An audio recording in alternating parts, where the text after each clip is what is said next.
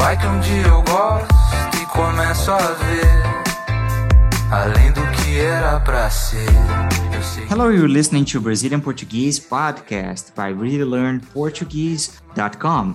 My name is Guilherme Mendes from Brazil, and today I'm gonna be your host here in this amazing podcast. To record this episode with me, I have my dear friend Emilio Freitas. Good morning, Emilio. Good morning, Guilherme. What up, people? How are you guys doing? I hope you guys doing great and ready to learn another Brazilian expression, right? Amigos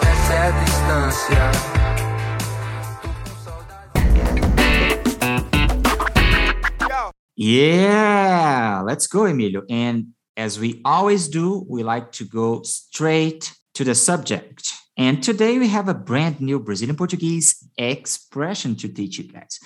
The expression for this episode is mitar.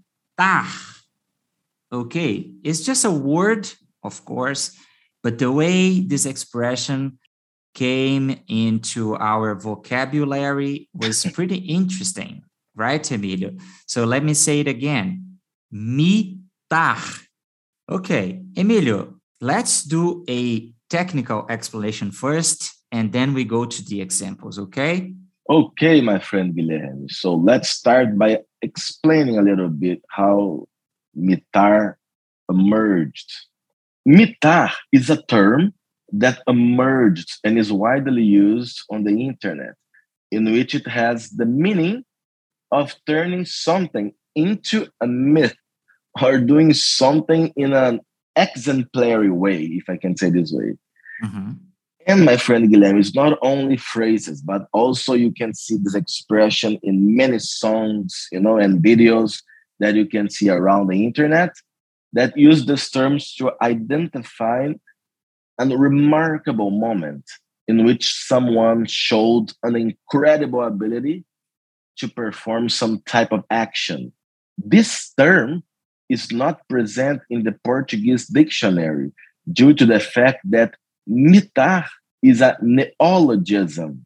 That is, the term is a word that was created from the original term mito, which is a noun. So basically, to summarize what you're saying, mitar or mito is from someone who actually performs some remarkable tasks. Right, Guilherme? Okay, so let's finish this episode because you explained it so well, man. but uh, jokes aside, yeah, that's pretty much it. So when you do something pretty good, we are saying that you mito which would be the past tense of this verb. Okay. We basically transformed, uh, or in other words, we created this word from something that was already present in our dictionary, but not in the same way, right? It was not a verb. The word myth was not a verb in Portuguese, but you know, using social media, we are in touch with people that are very creative uh, and people started saying this and using this word in several comments on internet and it's pretty much a new word that we added in our dictionary. Okay emilio so let's give them a example of uh, this word in a sentence in a real world and then they can understand better okay? Emílio você viu meu comentário na publicação dela eu simplesmente mitei. Let me say it again a little bit slower. Emílio, você viu meu comentário na publicação dela? Eu simplesmente mitei. Right. Emilio, what did I just say in this sentence? You're pretty much saying that. Have you seen what I just published into somebody's post. And then you finalize the expression saying, eu mitei, which means I own it. Mm-hmm. You know, like, so pretty much what happened is you're trying to brag yourself a little bit about something that you have done, and you've done it in a perfect way that you mitou, which means the other person has nothing else to say to you. A similar term, Guilherme, that we might someday explain to our listeners, but I believe this term is almost the same as mitar, but maybe more in the in the horrible part of it would be lacrar, right? Would be something similar to mitar. They both have the meanings of saying that you own a situation, but usually lacrar it's more pejorative, like it's something bad. But that comes from another class.